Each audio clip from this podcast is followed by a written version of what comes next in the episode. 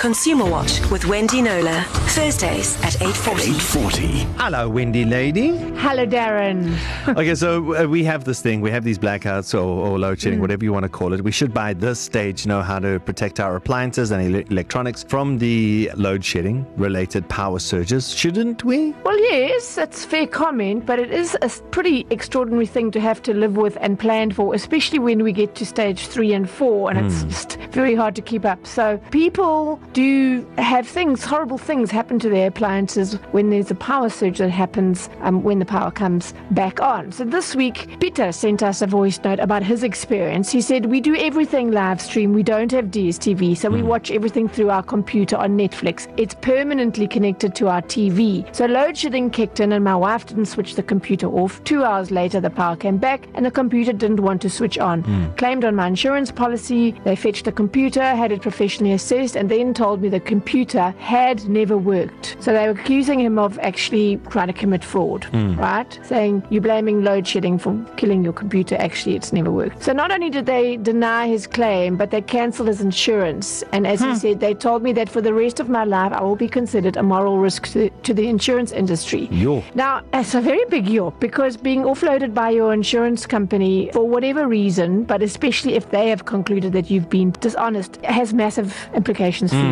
If you do manage to find another insurer to cover your car and your household contents, your premium will be extremely high, and probably your excess as well, because mm. now you're considered high risk, and you know insurers share information, so you you have a big problem. So I will be investigating Peter's case, and the first question I asked him was this: can you prove that the computer didn't work? Do you have photos of it in your lounge, you know, in the background while you were taking pics of each other? And he said yes, he did, and um, an installer had worked on their setup and um, could vouch for the fact that this computer was being used to, to run Netflix, et cetera. So I will take that up. But my first piece of advice, today's mm. show is about living with load shedding and protecting your stuff. My first piece of advice for making sure that your legitimate claim for the loss of an appliance is successful is, and, and not just your appliances, anything listed on your home contents policy, is take photos of your stuff. If it's electronic stuff, take photographs of it, stuff working, so Oy. you can't say. I didn't, you know, I never thought I'd to, have to take, uh, I'd have to do that. All right, what else? Well, you can see Bapita's case. Mm. What else? I actually have compiled a nice little list of advice from industry stakeholders who know all about this stuff. I'll share with, with you in a little bit. In a little bit. More with Wendy Knowler when we come back. Consumer Watch with Wendy Knowler,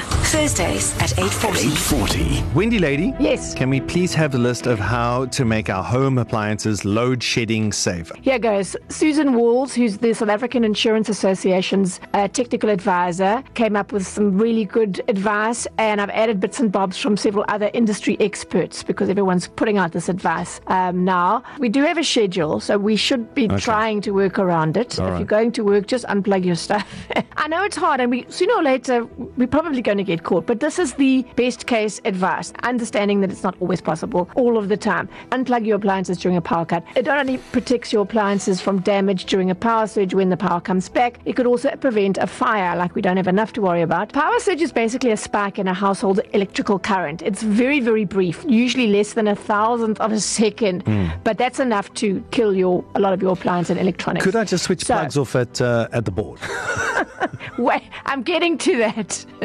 All right. Sensitive all right. appliances such as computers and T Vs should be plugged into power surge protectors, right? Mm. You'll see them selling everywhere to try and prevent damage caused by power surges. But okay. better still, says Susan of the Insurance Association, have a whole home surge processor installed at the primary breaker box, there's the box advice, between your home's electrical system and the grid. Okay. It is a fairly expensive option, but once correctly and professionally installed, and that's the key, you've got to pay an electrician to do it, mm. it will protect your entire household's appliances. So that's the way to go if you've got the budget for it. Assume nothing. Speak to your insurer and or your broker to ensure that you're covered for risks related to load shedding. So some do cover, some don't. You might want to adjust your policy to include it, if it even if it means paying a bit of a higher premium. Mm. And make sure that you're covered for the replacement, the new replacement value of your appliances. You want to be able to replace them and without having to pay in. Mm. Make sure that you have an operational, fully fully charged up battery, backup battery for your gates and other security things. Mm. Um, so you are not now compromising your insurance policy in terms of you didn't secure your property properly. So there, there are means, ways and means of doing it. You need to just make sure that you're doing it. So backup battery, very important, mm. and have them checked. Because when we get into load stage uh, three and four load shedding blackouts, your battery's going to take a hammering. And yeah. um,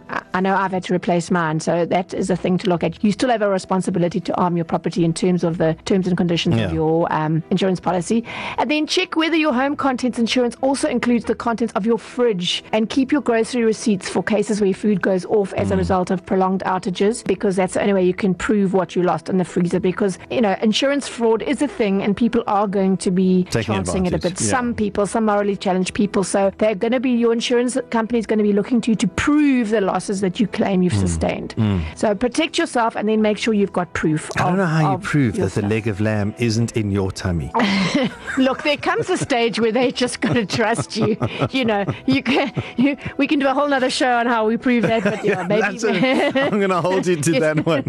Yeah, no. So this is never going to be a full protection, yeah. but this is these things kind of get you as close as possible to protecting yourself. One more thing: say I do get a surge in um, protector installed by a professional at the board, will that um, affect my premium? Like uh, make my premiums cheaper? I can, I can. Question. I would say I like your thinking, Darren Moore. Absolutely, I would say just as uh, um, some things increase our risk, that would decrease your risk, mm. and premiums are based on risk. So they, you would have a very strong argument to say, look, I've spent this amount on um, this, this, you know, hell of a mm. strong protection of all my appliances. Um, so let's let's look at my premium. Let's let's negotiate. Premiums are always negotiable. So I like your thinking. Very good all point right. to add. Right. Thanks, the Darren. Entire list of load shedding, protect yourself things to do is up on our website, E C R dot co dot Z A. Click on Consumer Watch, and if you want to get a hold of Wendy directly, her best is on her Facebook, Wendy Knowler Consumer. There is an email option on there. Thank you, Wendy lady. Thank you, Darren.